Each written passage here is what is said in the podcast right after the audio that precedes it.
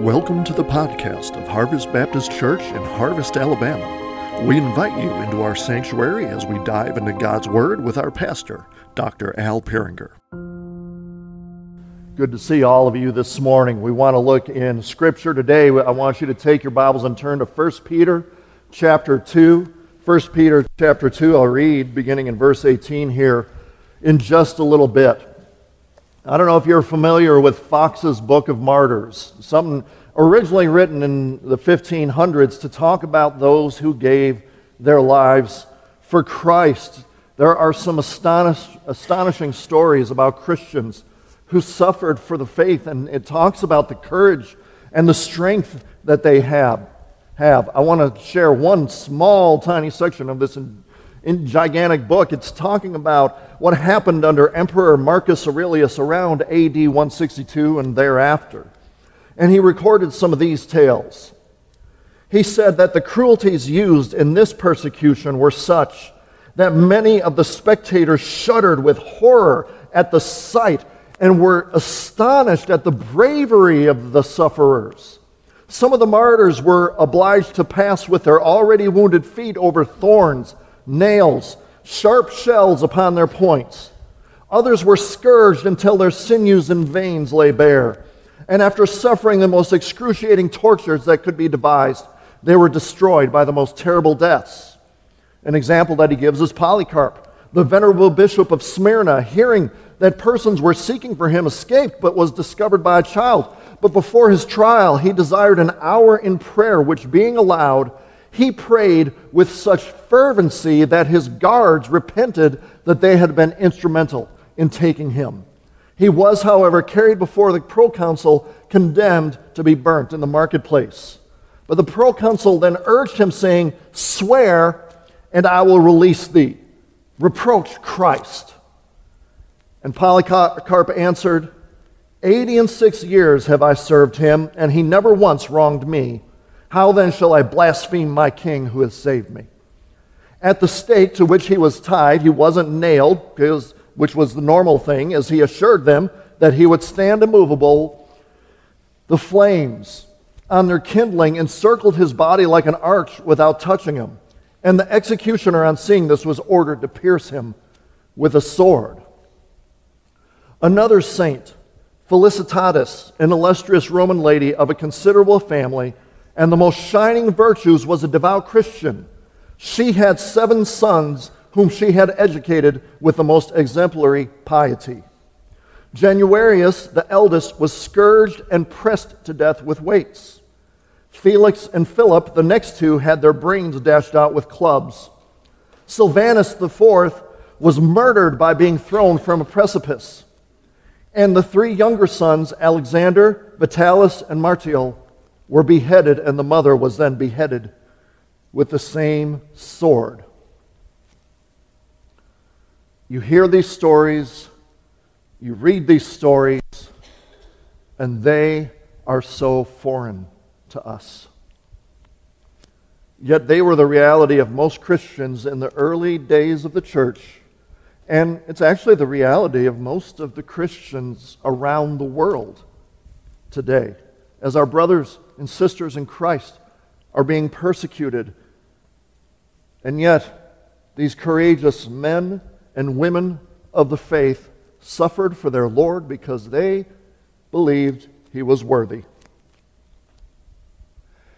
And it's weird to say, and if it wasn't in Scripture, I may not say it, but it is in Scripture, so I will say it. If you look in the book of Acts, and the apostles were brought forth in front of the Sanhedrin, and they were, you know, beat up a little bit and threatened and warned and all that. And eventually they were released, and it, it says that they went back to their group. They went back to the other disciples, and they rejoiced that they were counted worthy to suffer on behalf of Christ. And we read something like that, and we're like, say, what? They rejoiced that they suffered for Christ? Yes, because they felt astonished that they were worthy to receive such a thing. And here we are as 21st century American Christians with our comforts, our amenities, and we get annoyed at every little inconvenience that there is. And we equate that with suffering. Oh, the internet's not working right. Oh, I'm suffering. I'm being dramatic, obviously, or am I? Maybe the reason we're not suffering for the faith is because we have not been counted worthy to suffer for Christ. We can't even suffer little things around this earth. But there is suffering in this world. And we do suffer in many ways in this world.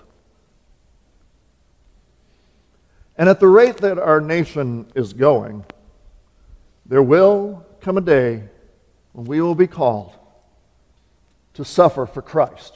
Will we be found so worthy? Will we be found worthy for that? You know, we American Christians, we too often have grasped onto the lie that God wants us to be happy, healthy, and all of that on this earth all of the time. God just wants me to be happy and healthy and wealthy, and, and that's why the prosperity gospel has taken such a foothold. And we, we're Baptists, we're, we're Southern Baptists, we're conservative. We won't admit it. I mean, we won't ever preach that here, obviously. And we won't admit to ever believing any of that, and yet I wonder how, in the back of our minds, we do. How often in the back of our minds, yeah, God wants that for me. Talk to Polycarp. Talk to Felicitatis and her seven sons. What happened there? You see, the Bible and, and Foxe's Book of Martyrs, you know, they, they, give, they give a different witness. They give a different reality. You know, we're going to suffer on this earth in many different ways. And yes, I mean, we, we, we suffer apart from the faith, be it in families or sickness and, and the like. And sometimes we do suffer for the faith. The question is how will we live when that suffering comes? How will we live when that suffering comes? As I continue kind of my study of 1 Peter here, and, and uh, all of our messages are on our YouTube page, you can watch them there. But what we find in, in today's passage is that Christian pilgrims, that's who we are, we Christian pilgrims will be blessed by God when we endure unjust suffering in the right way for the right reasons. God will bless us when we endure suffering in the right way for the right reasons. Peter writes about that. I want to read verses 18 through 25. I just want to make a note that I am using a, a different translation today, the uh, New English Translation, Net Bible. I found it uh, to be very helpful to me, and, and uh, I've appreciated its work, and I hope that it is a good uh, complement to your translation that you prefer to use and study. And so I want to read verses 18 through 25 of 1 Peter chapter 2, if you'll stand in reverence to the reading of God's holy word as I read the, these passages, this passage. Peter writes, Slaves, be subject to your masters with all reverence, not only to those who are good and gentle, but also to those who are perverse. For this finds God's favor if, because of conscience toward God, someone endures hardships in suffering unjustly. For what credit is it if you sin and are mistreated and endure it? But if you do good and suffer and so endure, this finds favor with God. For to this you were called, since Christ also suffered for you, leaving an example for you to follow in his steps. He committed no sin, nor was deceit found in his mouth. When he was maligned, he did not answer back. When he suffered, he threatened no retaliation, but committed himself to God, who judges justly. He himself bore our sins in his body on the tree that we may cease from sinning and live for righteousness. By his wounds you were healed. For you were going astray like sheep, but now you have turned back to the shepherd and guardian of your souls. Let's pray. Our God in heaven,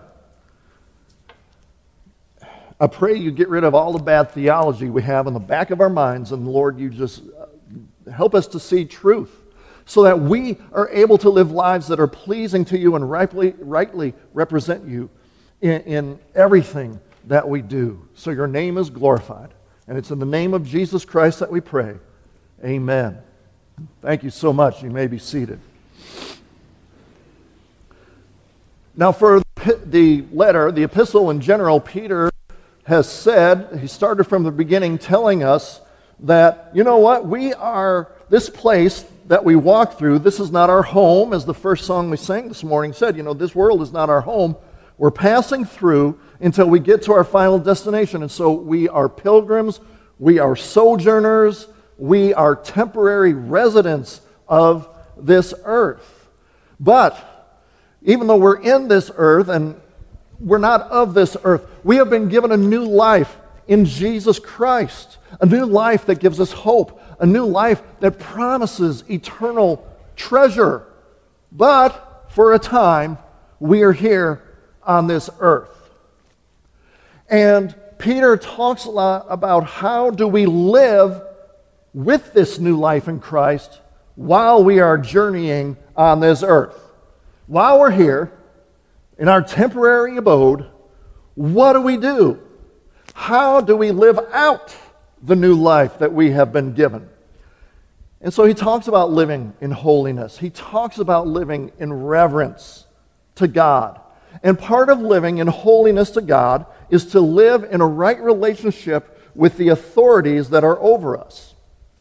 Now, in the passage, that paragraph that comes right before the one that I read, Peter tells us to be subject or to submit to the government. Submit to the government's authority. God has ordained that while we are on this earth, there would be these governmental institutions that He will use as tools to bring order out of the chaos, to hold back sin as much as is possible with their limited human ability to do. But He would use the governments in right context, if they're working the way they're supposed to, to punish the evil and to uh, give praises to those who do good. But now Peter talks about another role that comes with an authority. And, and the way that people interact with this authority, it's reflective of their new life in Christ. And so Peter talks about the relationship of slaves or servants to that of their masters and lords. Now, some scholars believe that somewhere around 30% of citizens of the Roman Empire were actually slaves or servants. They became slaves because of war, you know, they were captured in war. They became slaves because they were born into it. They, they were servants because they, they gave themselves over to be a servant because of some sort of financial situation that they were in. And, and the word here specifically talks about domestic household servants and so while it was a different slavery than what we think of here as, you know, think of slavery here in America, that in no way denies the wrongness of the slavery of the institution, you know, that, that he's talking about. It was not approved by God, it was not instituted by God, but it was a reality of a fallen world. Sin brought about this relationship. And at the time that Peter was writing this epistle, the fledgling church didn't have the power to influence or overturn this institution. But God's law gives specific detail how to rightly treat people, no matter their level of economic status, no matter their you know, stat, freedom status, if you want, want to put it that way, how to treat people rightly. But not everyone followed God's law. And so slaves and servants became Christians, or vice versa, Christians became slaves or servants. How were they to live and act with their masters? The master still had authority, no matter if, you, if it was, you'd say it was legitimate or not. And so the slave or the servant was to submit to that authority.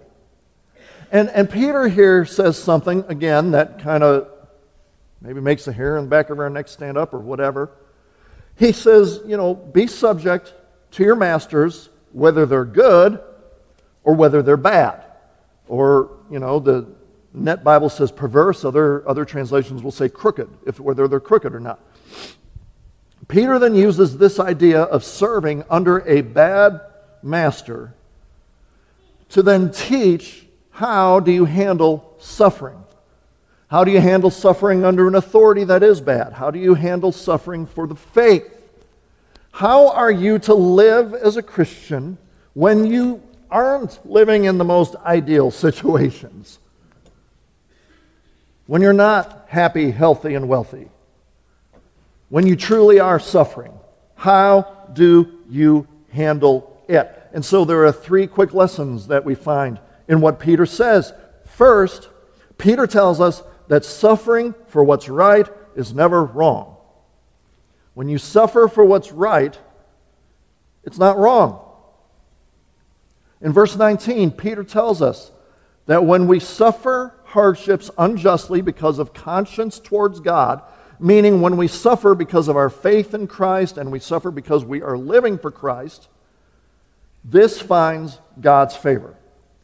God shows favor to the one who is suffering because of their conscience toward God. When you, when you suffer because you are standing strong in your faith, you are standing up for God, you are standing up for Christ, you are standing up for Scripture, you find favor with God. When you suffer because you choose to do what's right in God's eyes and not in the world's eyes, God sees that. He takes pleasure in your faith and in your endurance, and He is glorified by it. And He will bless you with spiritual blessings. You find God's favor when you suffer for the right reasons. You know, and it's hard for us to grasp this because, again, we, in, in the back of our minds, we do not think God wants us to suffer here on this earth. We think that God will do everything possible to prevent us from ever suffering. And when we do the right thing, when we think we're living biblically, when we think we're making our choices biblically, you know, we, st- we think somehow, yeah, I'm doing everything right, so everything in life should go smoothly but there's no promise of that. There will be hardships and trials and tribulations and sufferings, even when you're doing everything seemingly right. I read but one small, very tiny snippet from a very big book, Foxe's Book of Martyrs, and then it just kind of kept, new editions kept coming out over the centuries. There's page after page of people who lived right for the Lord, and they were tortured and killed for it. And here, Peter says, to endure that suffering on this earth finds God's favor. And we, we question. I mean, you know, it's all right to question. Why in the world would God allow things like this to happen to his faithful? It's hard for our minds to grasp. It's hard for our minds to grasp because we're so focused on the here and now. Here I am on this earth, and even though we know it's temporary, we are but pilgrims, we still cling so much to this earth and everything that it offers. So we are so focused on the here and now, we forget God's perspective, which is eternal and heavenly. God may allow suffering for many different reasons, and we can't list them all. And we might and we might not know the specific reason at the specific time. God may allow suffering as a witness against the evils of this world. God may allow suffering as a witness that would soften the heart of the persecutor so that they would be converted, come to Christ. God may allow suffering as a tool of discipline for a stubborn believer. God may allow suffering as a means of pruning and shaping a believer into something greater for the future. You know, within the context of the passage here, if a slave endures hardship under a perverse, mean, bad pass, uh, master, God may allow it for any of those reasons. I mean, He may allow it so that the master would be converted, or may allow it to be a, a witness against the master on the day of judgment, or to, to prepare the slave for being a greater witness in the future. But the suffering that finds God's favor is unjust suffering that you receive because you are living with conscience towards God. You live a holy life in reverence to God. Peter does warn us in this passage that there is a suffering that does not fall under this category. He says in verse 20, What credit is it to you if you're suffering because of your sin? You, you, you won't find God's favor when you're suffering because of your own bad choices.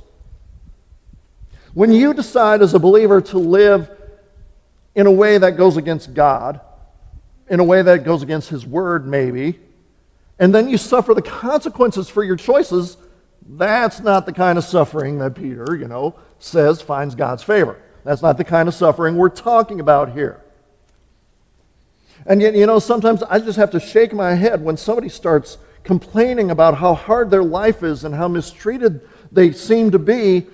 But what led them to that choice was their, their wrong choices or going against, rebelling against God's word or rebelling against God's will. The, the reason you are where you are is because you're rebelling against God.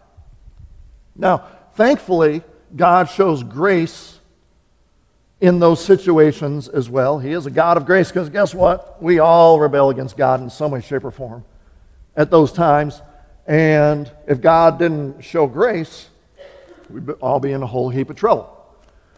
But He shows grace. But Peter says if you're suffering because of your sin, if you're suffering because you sinned, there, there, there's no, God finds no pleasure in that. There's no favor of God there. But Peter says, if you suffer for doing what is right, if you suffer unjustly because you have aligned yourself with the Word of God, you have aligned yourself under the authorities that He has put in your life, then you find God's favor. If you rebel against God or you rebel against the authorities that He has placed in your life, yeah, not so much. But if you suffer because of your conscience toward God, you find God's favor. You can never go wrong in the eyes of God by suffering for doing and living what is right. And, and, and Peter then gives us some encouragement. So it's like, oh, great. I can suffer for, for doing what is right. Well, you know, wonderful. But he gives us encouragement because he says there is an example of someone who did just that. And you can live by example and get encouragement from example. So, the second lesson that Peter gives us today is that Christ set the standard for faithful endurance for suffering. Christ is the one who set that standard.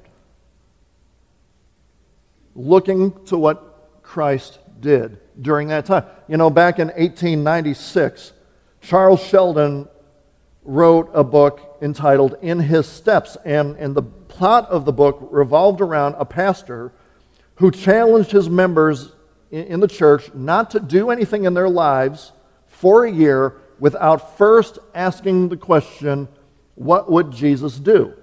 Now, back in the late 90s, early 2000s, his great grandson did a retelling of the story. He rewrote the story for more contemporary times, and that's what set off the whole 90s craze, early 2000s craze of what would Jesus do, WWJD, and, and things like that.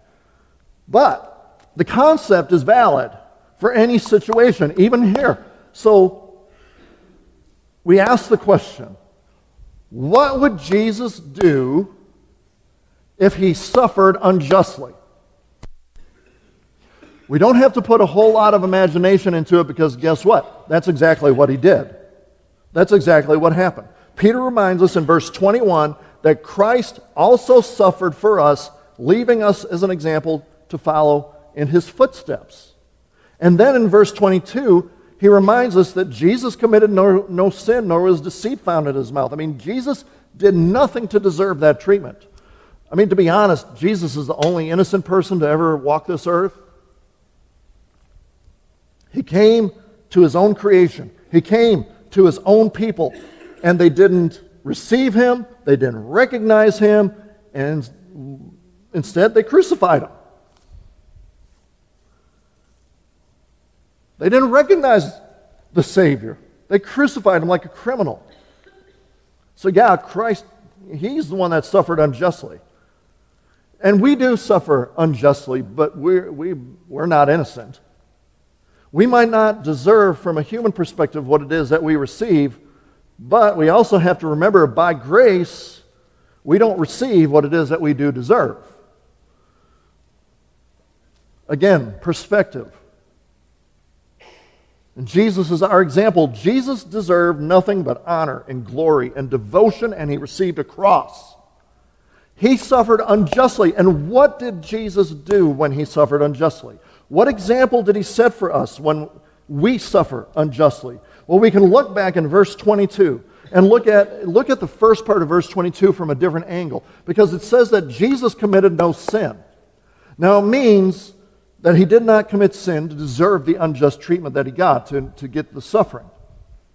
He didn't, but, but from a different angle, we read that, and what it tells us, you know, reading it back into the situation, what it tells us is that he didn't commit sin in response to the suffering. He suffered for us, setting us an example. He committed no sin. He didn't commit sin in response to the suffering. When Jesus suffered at the hands of wicked men, Jesus didn't turn around and commit sin against the people that sinned against him. In fact, he did the exact opposite. He cried out to the Father to forgive them for, because they didn't know what they were doing. Jesus did not return sin for sin. There's first part of the example. We suffer, we are sinned against, by government, by a master, by someone, because of our faith, we don't sin back. That, goes, that, kind of goes against natural tendencies, right? Someone's going to come after us, boom, I'm going to go right back after them. Now, look at the example of Christ. He did not return sin for sin. Jesus didn't allow his unjust suffering to act as an excuse for him to step outside the will of God. We also then see at the end of verse 22 into verse 23 that deceit was not found in his mouth, and when he was maligned, when he was verbally abused, he didn't answer back. He didn't an- answer back. Now, this comes from Isaiah 53. In fact, if you noticed that Peter sprinkles a lot of Isaiah 53 throughout this passage, but you know, just kind of in the background, it's not going to be up on the screen, but I'll just read what Isaiah 53 said about this. Isaiah said, He was treated harshly and afflicted, but he did not even open his mouth.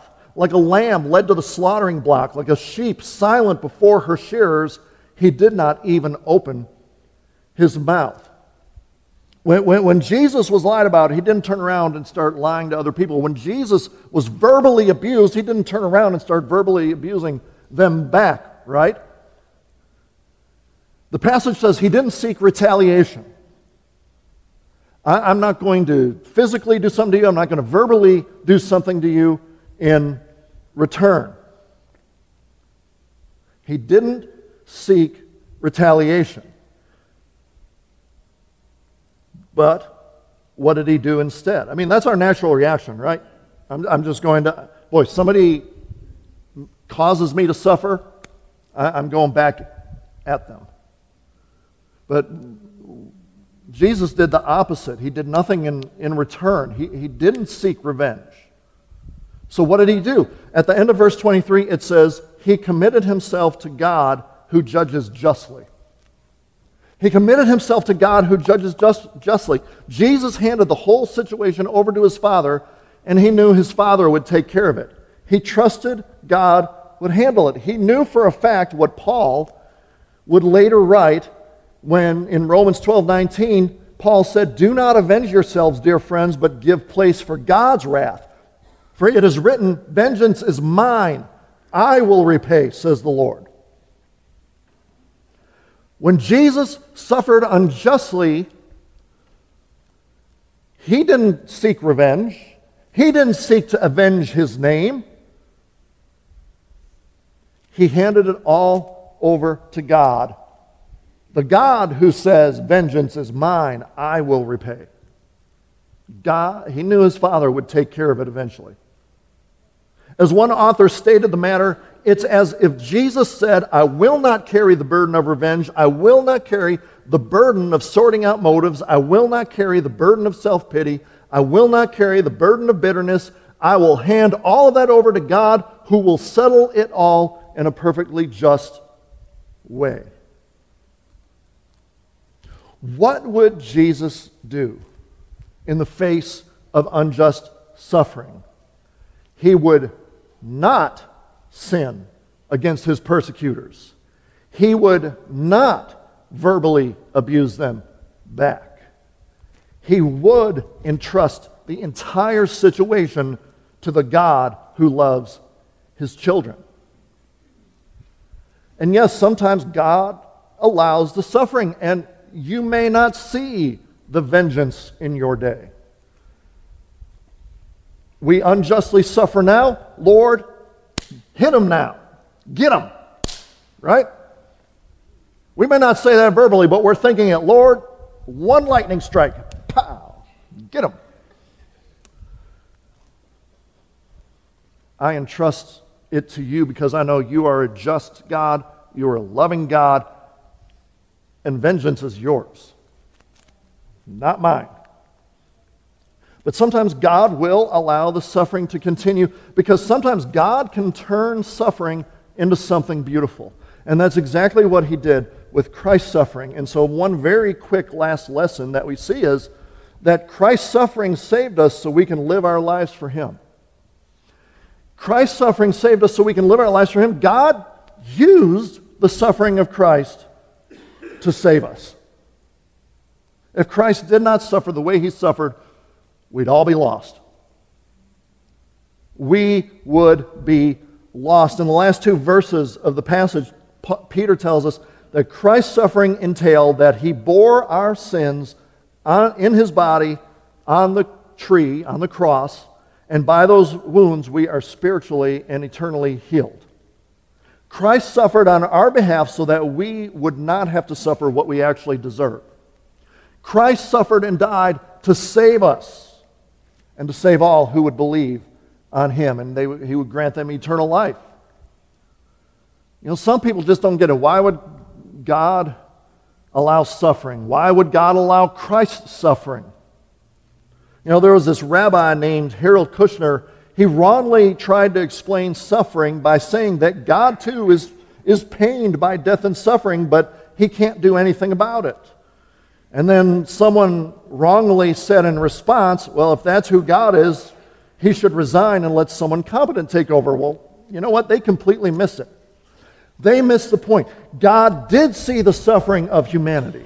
God saw the effects of sin on humanity, and he did do something about it. He sent his son, who died on the cross so that all who believe upon him should have eternal life. So then, in that time of eternity, there would no, be no more suffering. Suffering for those who believe in Christ will come to an end. So there is a means for us to overcome our, our, suffering, but overcoming our suffering isn't in the here and now. We overcome suffering later, but how we live in the midst of the suffering right now, that's of great importance. Will we endure for the sake of God so that we are, have a testimony, so we are a great witness to a lost world? And who knows if someone could come to faith because of it. Peter tells us at the end of the passage that our, our bodies may suffer, but our souls are in the hands of the shepherd and guardian. Right? Shepherd and guardian of our soul. This is our assurance. Our souls, even though our bodies suffer, our souls are in the hands of the shepherd, of the guardian, the one who suffered for us. But it's not just something that we believe, it's something that we live because Peter says in verse 24 that Jesus bore our sins in his body on the tree so that we may cease from sinning. Or some versions will say, so you would die to sin and live in righteousness. Christ save us not just so we can go to heaven. I mean, he did. I mean, you know, we do get to go to heaven.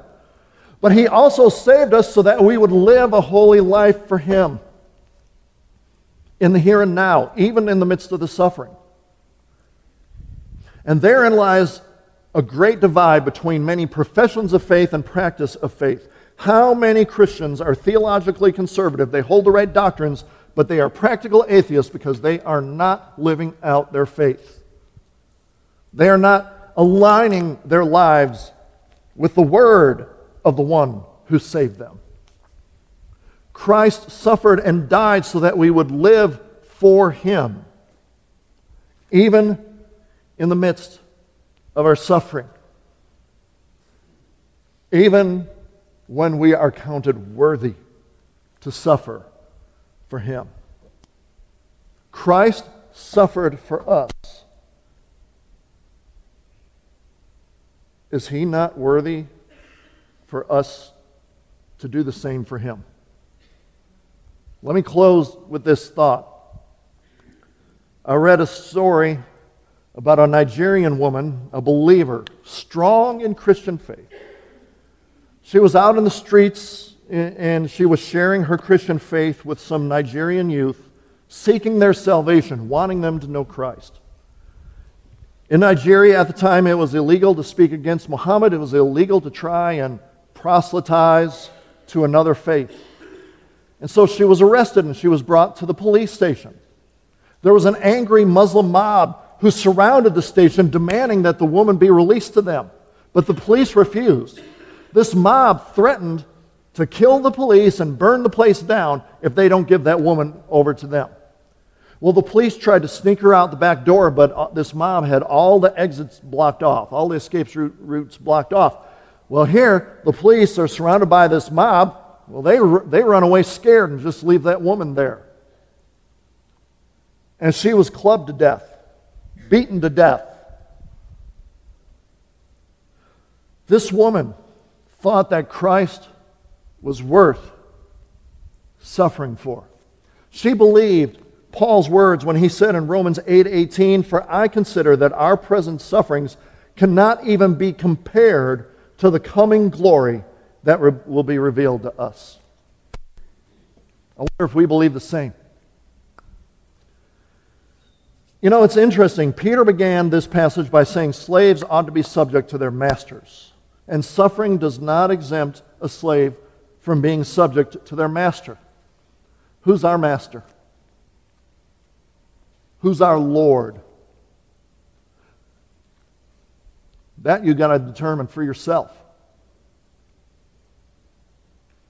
If you say, My master and Lord is Jesus, let me ask you, are you submitted to him? Are you being subject to Him, even if it leads to your suffering? If not, maybe, Christian, you want to come to the altar and submit today. Maybe you are suffering and you want to come to the altar and find healing, strength in the God who did not spare his only son so that you could be saved. But maybe some of you here have never believed in Jesus Christ. He suffered to save you, He's the only way. Not going to church, not being good, Jesus. Honor his suffering by becoming his slave. Thanks for listening to the podcast of Harvest Baptist Church. For more information, visit us online at harvest baptist.org or find us on Facebook, Instagram, or Twitter. You can also find info on our children's ministry on Facebook at Harvest Baptist Children's Ministry or on Instagram at KidsQuest underscore HBC. Our student ministries on Facebook at HBC Vertical Student Ministry and on Instagram at VSM underscore HBC. We welcome you to join us on Sunday mornings at 10 a.m. We are located at 8999 Wall Triana Highway in Harvest, Alabama. Thanks for listening, and God bless.